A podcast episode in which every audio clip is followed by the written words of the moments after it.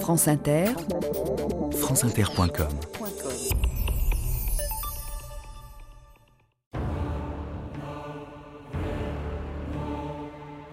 Rien n'est un bien pour l'homme qui ne le rende juste, tempérant, courageux, libéral.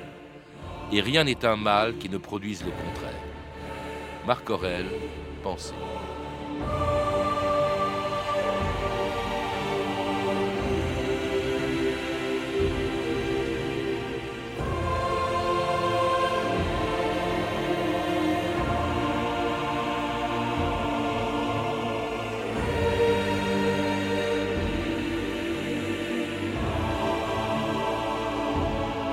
2000 ans d'histoire.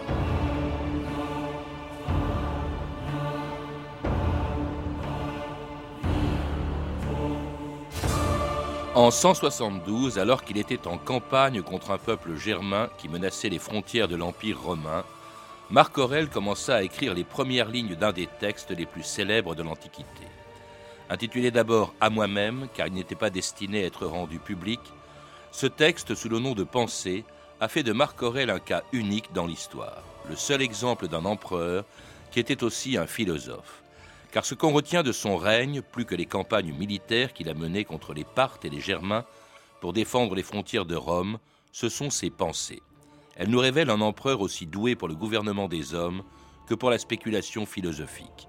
Elle a inspiré d'ailleurs la politique de Marc Aurèle pendant 20 ans, à la tête d'un immense empire où l'on reconnaissait partout sa sagesse jusque dans les provinces les plus éloignées de Rome, là où 18 siècles après sa mort, on découvrait encore l'an dernier les vestiges oubliés de son règne. C'est une magnifique découverte. Les restes d'une statue de plus de 4 mètres de l'empereur romain Marc Aurèle viennent d'être mis au jour en Turquie par une équipe d'archéologues belges et turcs. Les fouilles des termes romains de Salagassos à l'ouest de la Turquie sont connues, mais personne ne s'attendait à une si colossale découverte.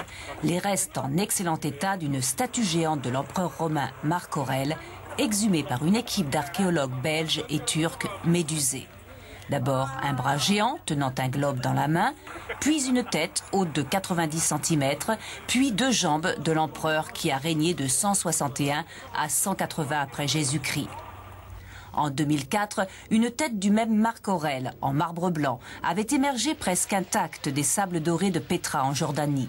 Cette fois, c'était une équipe d'archéologues français qui avait découvert le buste de l'empereur romain, le roi philosophe, pour les historiens.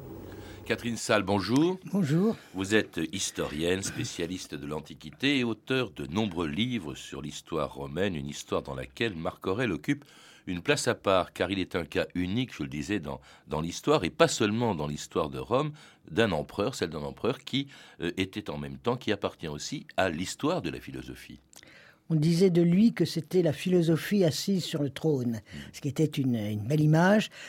La plupart des empereurs, euh, jusque-là, avaient pu suivre des études de philosophie, mais n'étaient pas philosophes comme se voulait euh, être Marc Aurèle, qui faisait profession de philosophie qui avait été instruit dans, les différents courants philosophiques dès son enfance et qui euh, ramenait tout ce qu'il faisait à des impératifs philosophiques. Hmm. Parce que après lui également, on n'en a pas vu. On a vu des empereurs qui prenaient la vie avec philosophie, on a vu des empereurs cultivés qui s'intéressaient à la philosophie. On n'a jamais vu d'empereur philosophe, un empereur qui se trouve édité à la Pléiade parmi les, auteurs stoïciens. Alors, il était philosophe par vocation et un peu empereur par hasard. Hein. Il est né à Rome, euh, il faut le rappeler, en 121, dans une grande famille romaine qui était originaire d'Espagne, mais il n'était pas destiné a priori à devenir empereur, il n'avait aucun lien de parenté avec ses prédécesseurs. Euh, pendant le second siècle de notre ère, euh, les règnes des ce qu'on appelle les, euh, les Antonins, c'est-à-dire Trajan, Adrien, Antonin, Marc Aurèle et Commode, chez ces empereurs, la succession se fait par adoption, parce qu'on s'était rendu compte au siècle précédent que souvent la filiation n'était pas un, un, garant très sûr. Et par conséquent, Trajan d'ailleurs avait dit, par l'adoption, on choisit à chaque fois le meilleur. Et donc, euh, euh, Antonin le Pieux avait été adopté par Adrien et Marc Aurèle est adopté par Antonin le Pieux. Oui, c'était effectivement. D'ailleurs, ça a donné plutôt de bons empereurs hein, depuis le premier des Antonins qui était Nerva. Hein, Trajan, Adrien ont laissé une assez belle place. Alors, justement, euh, le jeune Marc Aurèle est remarqué par Adrien, il est adopté par Antonin. Antonin d'ailleurs lui fait même épouser sa fille. Sa fille, Faustine la jeune, Faustila la jeune, et euh, il devient donc le gendre et l'héritier désigné de cet empereur. Alors il devient euh, empereur, Marc Aurèle devient empereur donc à la mort de son père adoptif, à la mort d'Antonin en 161. Il faut rappeler aussi, euh, Catherine Salle, que cette, cette, ce règne des Antonins, et particulièrement à cette époque, au milieu du deuxième siècle, c'est vraiment l'apogée de l'Empire romain c'est la période que l'on appelle la paix romaine pour euh, désigner une époque où à la fois le gouvernement est modéré, il n'y a pas d'empereur fou sauf le dernier, il y a une prospérité économique incontesté. Et euh, tout, l'Empire profite de cette période de, euh, d'opulence, de, tranquillité, il n'y a pas de guerre. Et ce n'est qu'à la fin du second siècle de notre ère que vont commencer à arriver les problèmes. Mais même sur le plan géographique, quand on voit une carte de l'Empire romain à cette époque, c'est absolument hallucinant. L'Empire n'a jamais été aussi grand, puisqu'il va euh, de l'empire des Parthes, de la Perse par conséquent. Il va de l'autre côté jusqu'à l'Atlantique, jusqu'à l'océan. Il couvre euh, jusqu'à l'Espagne et au Portugal. Il couvre euh, toute l'Afrique du Nord et la Libye et l'Égypte, bien entendu. Et vers le nord, il, a déjà, il est déjà très avancé dans, sur les rives du Danube et du Rhin et chez ces peuplades qui d'ailleurs vont causer sa perte par la suite, en particulier les Germains. Et il va même d'ailleurs jusqu'à l'Écosse, hein, avec ce fameux mur d'Adrien. Il va jusqu'à l'Écosse, puisque on a fait, euh, à la fin du 1er siècle, on a fait une circumnavigation de la Grande-Bretagne. On ne savait pas que c'était une île. Et donc, par la circumnavigation, on a, on a vu que c'était une île. Et par conséquent, Adrien va construire ce mur d'Adrien qui coupe en deux cette île pour éviter que les, les tribus non romanisées du nord de la Grande-Bretagne ne viennent envahir celle du sud. Alors c'est son successeur, successeur d'Adrien et d'Antonin, qui donc devient empereur, Marc Aurèle, en 161 à la mort d'Antonin. C'est le début d'un règne de 20 ans pendant lequel Marc Aurèle allait se battre quand même pour défendre cet empire immense, menacé sur ses frontières, au nord par les Germains et à l'est et au sud par les Parthes.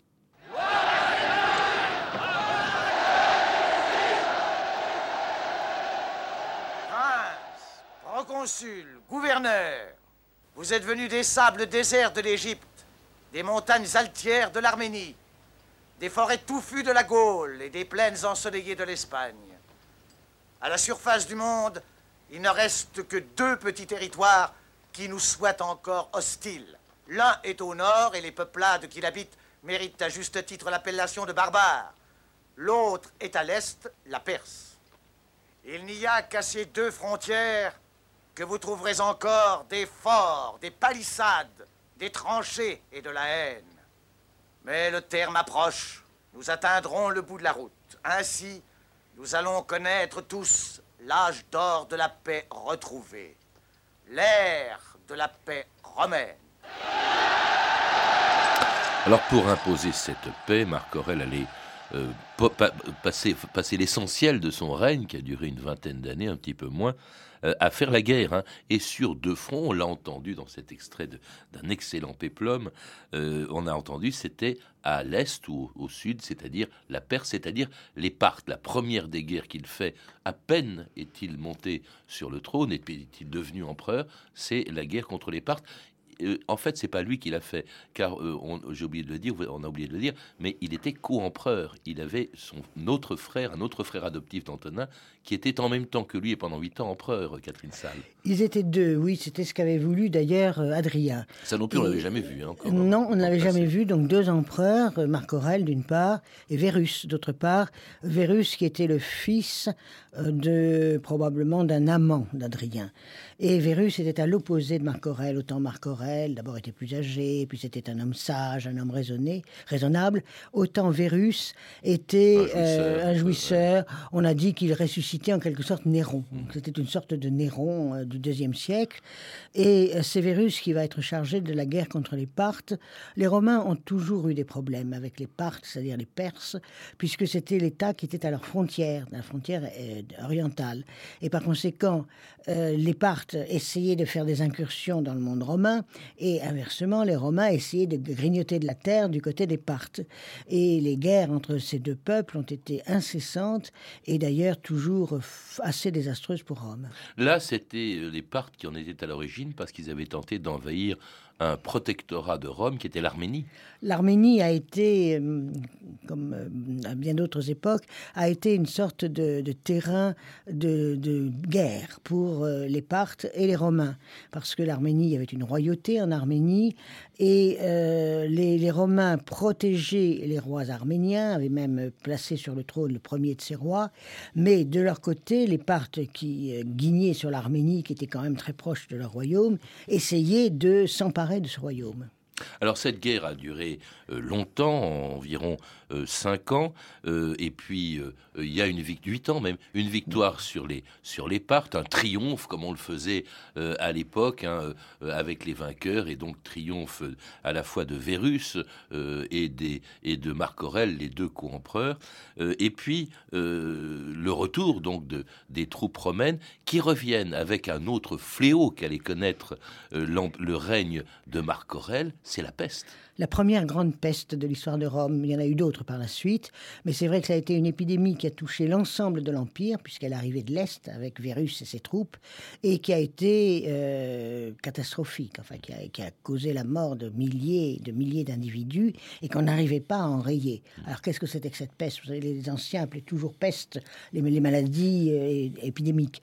Bon, euh, c'était en tout cas une épidémie qui a été très virulente et très désastreuse. Hmm, je crois qu'il a duré une dizaine d'années. D'ailleurs, on se demande dans quelle mesure Marc Aurèle lui-même n'est pas mort de la peste. Il est peut-être mort de la peste lui-même, oui, Et tout ça, donc, avant le déclenchement ou au moment du déclenchement d'une autre guerre au nord et à l'est de l'Empire contre les Germains, une guerre à laquelle Marc Aurèle, cette fois-ci, allait participer personnellement en se rendant sur le Danube.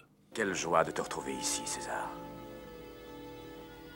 J'ai cru voir tous les proconsuls et tous les chefs alliés de Rome réunis en bas dans la vallée. Je les ai fait rassembler ici pour une raison particulière. J'ai convoqué aussi mon fils, Commodus. Raconte-moi ta dernière campagne chez les barbares des forêts. Nous avons cru plusieurs fois tenir Balomar, leur chef, mais il a pu chaque fois nous échapper. Avant longtemps, César, nous t'apporterons sa tête. Non, Livius, ne m'apporte pas la tête de Balomar. Je ne désire pas sa mort. Ce que je veux, c'est qu'il se soumette. Mais c'est lui le cœur de ce peuple barbare. Alors apporte-moi le cœur de ce peuple barbare, je saurai m'entretenir avec lui. T'entretenir avec lui? Rome existe depuis un millier d'années. Il est temps que nous trouvions un moyen de vivre pacifiquement avec ceux que nous nommons barbares. Amène-moi donc ce palomar vivant. Et vite. Alors ce Balomar ou Balomarus était en fait le chef des Marcomans, c'est-à-dire une des nombreux, un des nombreux peuples germains qui menaçaient euh, le Rome sur sa frontière nord. Oui, c'est-à-dire que les Romains euh, s'étaient emparés d'une partie de la Germanie. Enfin, quand on dit Germanie, ce n'est pas un pays, c'est un ensemble de tribus. Et déjà euh, au premier siècle, tous les, les, peuples qui étaient sur la rive, euh, euh, sur la rive euh, du, Danube. du, Danube et du Rhin mhm. étaient sous domination romaine. Hein. Il y avait une Germanie inférieure et une Germanie supérieure qui étaient des provinces de l'Empire romain. Mais il y avait toutes les tribus de l'intérieur, c'est-à-dire de ce grand, grand triangle quoi, qui est au nord du Danube et à l'est du Rhin, où vous aviez énormément de tribus, les Marcomans, les Quads, les Yazis, enfin, ces tribus, qui évidemment euh, voulaient passer en territoire romain et essayer de, en particulier de franchir ce qu'on appelait le limes, c'est-à-dire cette grande muraille qui avait été construite entre Danube et Rhin pour justement freiner euh, ces invasions.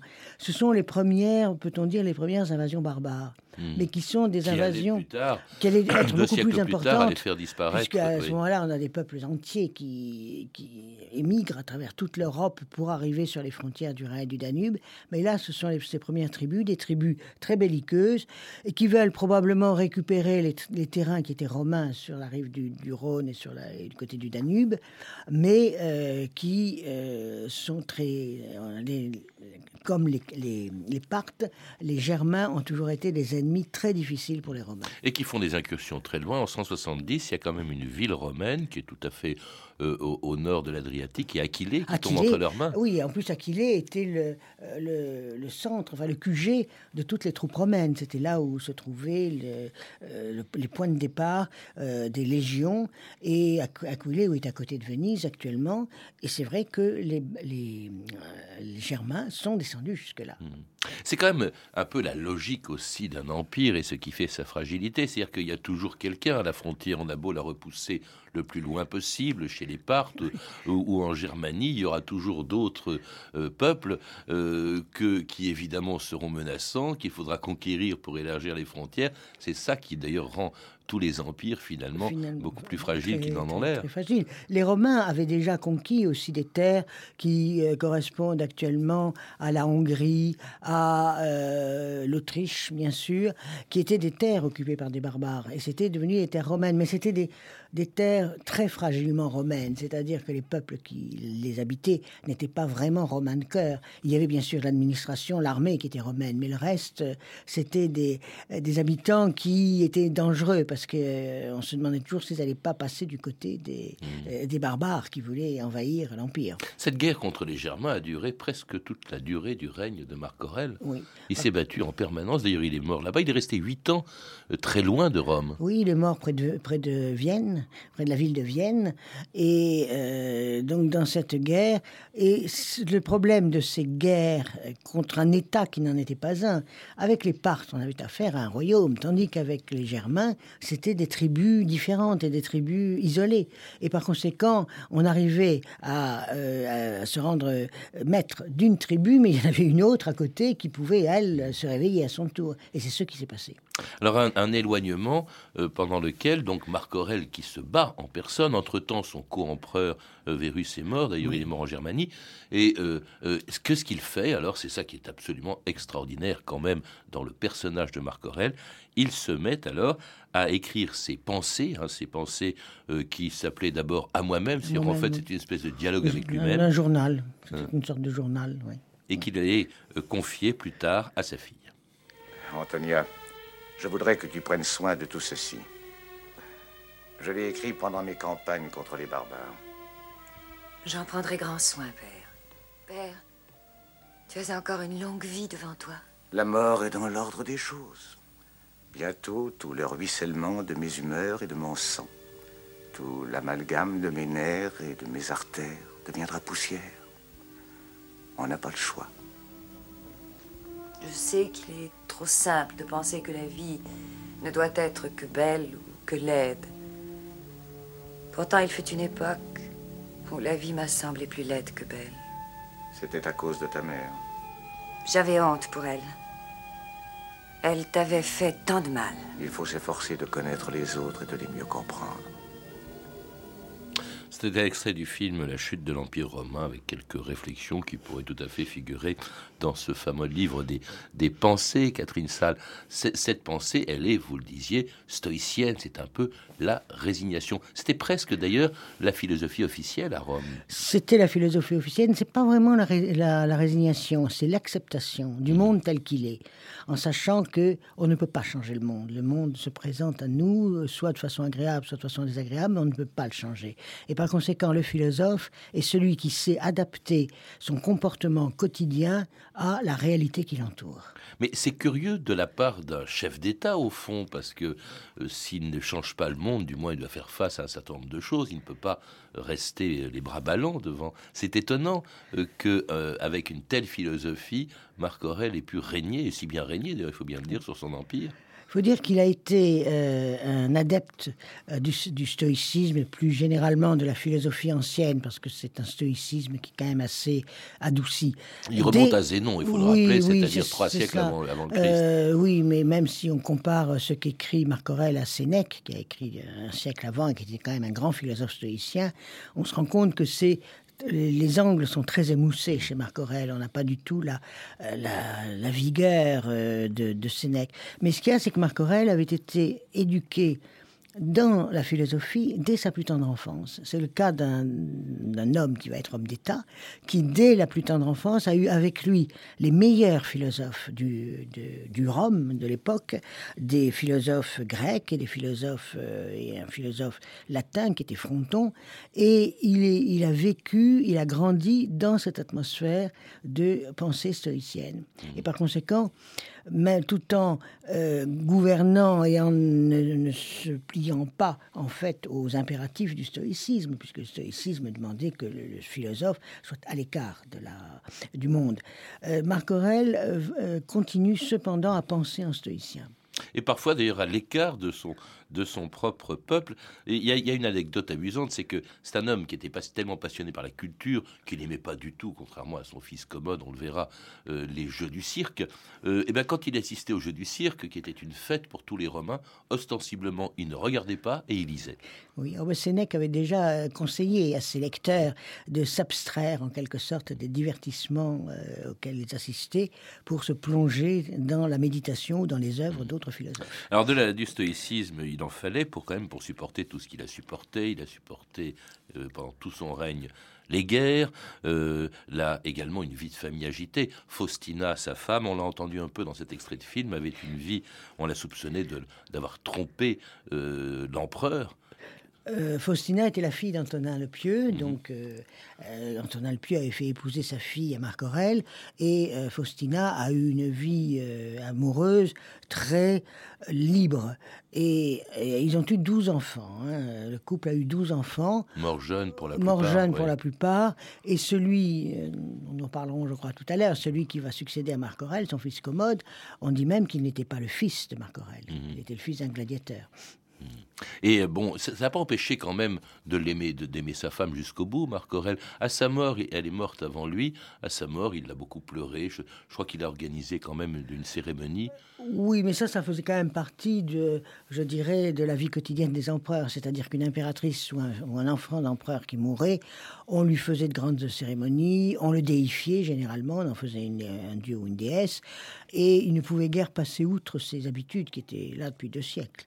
Alors, autre épreuve, à, part une vie de famille agitée, la mort de ses enfants jeunes, à part les guerres, etc., voilà qu'en en, 175, donc euh, juste l'année d'ailleurs de la mort de sa femme, il est également victime d'un coup d'État, le coup d'État de Cassius. Oui, Cassius, qui était euh, un gouverneur euh, donc en Syrie, et qui va, ça, on a eu de multiples exemples dans l'histoire de l'Empire romain, qui va se décréter lui-même empereur, se faire honorer par les troupes comme empereur, et même organiser une sorte de gouvernement, hein, de, gouvernement euh, en Syrie. Et il faudra effectivement euh, envoyer des troupes pour, euh, pour s'en emparer. Pour, On dit que c'est parce qu'il avait cru, on lui avait annoncé, Catherine Sall, la mort de, de, de Marc, Aurèle, justement, et que, croyant qu'il était mort, eh ben, il a voulu en profiter, justement. Et puis quand il a appris que Marc Aurèle était bien vivant, eh bien, il a continué malgré tout. Il était trop tard, oui, parce qu'il avait, enfin, il avait nommé les principaux personnages de son, de son royaume, quoi, de son règne. Et là, on est à la, à la fin du règne de Marc Aurèle, euh, qui se trouve encore en Germanie lorsqu'il tombe malade à côté de, de Vienne. On ne sait pas si c'est la peste.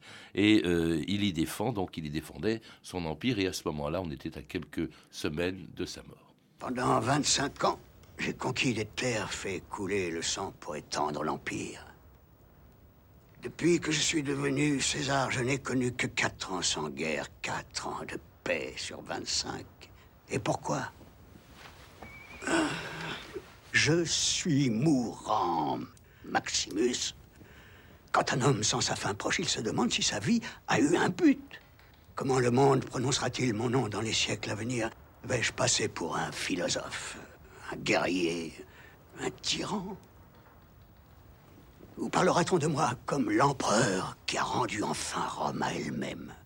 Et c'était un extrait du film Gladiateur de Ridley Scott, les derniers jours de, de Marc Aurel, se demandant euh, ce qui restera de, son règne, un règne qui se, termine mal, un règne aussi à la fin duquel il se passe quelque chose euh, qu'on oublie parfois, c'est que Marc Aurel, cet empereur philosophe, plutôt euh, tolérant, plutôt bienveillant, est aussi l'auteur quand même des premières, enfin bon, 130 ans après Néron qui avait commencé, mais de très très dures persécutions contre les chrétiens, Catherine Salle. Ça cadre pas tellement avec l'idée qu'on se fait du personnage. Marc Aurèle est un homme conservateur. Sa politique a toujours été conservatrice et par conséquent, c'est lui le défenseur de la religion de l'Empire, de la religion romaine, de la religion impériale. Et il a beaucoup favorisé tous les cultes à Rome, que ce soit les cultes typiquement romains ou d'autres cultes étrangers. Le problème avec les chrétiens, comme ça avait déjà été le cas dans les, dans les, décennies qui avaient précédé, c'est que les chrétiens mettaient en, remettaient en cause le pouvoir de l'empereur, parce qu'ils refusaient de euh, brûler de l'encens devant les statues de l'empereur. Et ils refusaient de, prier par les dieux de l'Empire. Donc c'était très dangereux, très dangereux pour, euh, pour l'Empire romain de façon générale. Et par conséquent, lorsqu'il y a eu des persécutions de chrétiens, les premières en particulier, elles ont toujours été motivées par cet athéisme, parce qu'on les traitait d'athées, des chrétiens, des chrétiens qui justement ne respectaient pas le, mode de vie, des, enfin les dieux de l'Empire.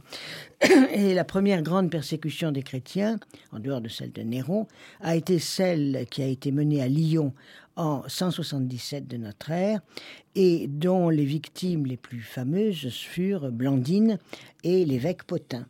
Et c'est vrai que là, ils étaient tout un groupe euh, ils, étaient, enfin, ils étaient plusieurs dizaines. On les a accusés de comploter contre l'Empire, parce qu'à partir du moment où on n'adore pas l'empereur et les dieux de l'Empire, on complote contre l'Empire, on est mmh. traître à l'Empire. Et ils se sont comportés de façon très courageuse, la plupart, euh, dont Blandine, évidemment, qui va devenir un des exemples des martyrs.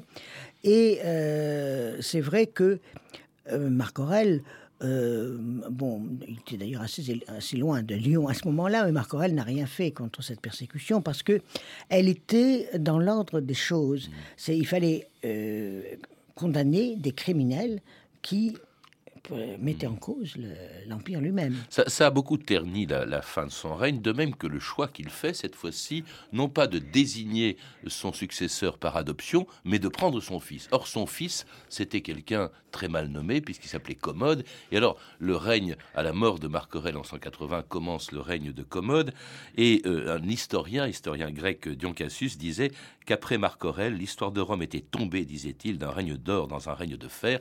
C'est la pire des décisions qui prise Marc Aurèle à la fin de son règne de le léguer son empire à Commode, à son fils. Et ce qui prouvait bien d'ailleurs que le système de l'adoption était un bon système. Mhm. Bon, Marc Aurèle avait son fils, le seul fils qui lui restait, adulte, qui lui restait Commode, et il a euh, transcrit, il a, il a euh, légué, pardon, son trône à Commode, mais Commode était un être euh, à la fois psychopathe, fou, cruel, qui se prenait pour Héraclès ressuscité, dont le principal plaisir, oui, Hercule, dont le principal plaisir est d'aller combattre dans l'arène, d'où les bruits qui couraient sur sa naissance en disant qu'en fait son véritable père était un gladiateur, dont auquel paraît-il il ressemblait mhm. beaucoup. Et le, contraire en fait. De, ah, le contraire de Marc Aurèle. Et Commode rejoint la, mhm. euh, la galerie des empereurs tristement célèbres comme Caligula, comme euh, Néron, euh, comme Néron si l'on veut, Domitien et il va d'ailleurs périr assassiné. C'est le seul des, euh, des Antonins qui meurt, qui ne meurt pas de mort naturelle. Merci Catherine Salle. Je rappelle que vous êtes l'auteur de nombreux livres sur l'Antiquité romaine, notamment Les civilisations antiques que vous avez dirigé chez Larousse et euh, La Rome des Flaviens, les Flaviens qui ont précédé les Antonins, publié chez Perrin dans la collection Timpus. Votre dernier livre, intitulé également Et Rome brûla, est publié euh, en ce moment, et, vous viendrez nous en parler d'ailleurs dans, trois semaines, publié chez Larousse. À lire également Les Pensées de Marc Aurèle dans le volume Les Stoïciens à la Pléiade, et puis euh, une biographie ancienne déjà de Pierre Grimal de Marc Aurèle chez Fayard. Vous avez pu ah et puis également La véritable histoire de Marc Aurèle, un texte réuni, c'est tout à fait récent, et commenté par Pamela Ramos aux éditions Les Belles Lettres. Vous avez pu entendre des extraits des films suivants La fin de l'Empire romain d'Anthony Mann, édité en DVD chez CTN Vidéo, et Gladiateur de Ridley Scott, disponible en DVD chez Universal. Vous pouvez retrouver toutes ces références par téléphone au 32 30, 34 centimes la minute ou sur le site franceinter.com. C'était 2000 ans d'histoire. Merci à Benjamin Bagatinet, Stéphane Poitvin, Emmanuel Fournier, Clarisse Le Gardien et Franck Olivard et notre réalisatrice Anne Kobilac. Demain, dans 2000 ans d'histoire, la mutinerie du Bounty.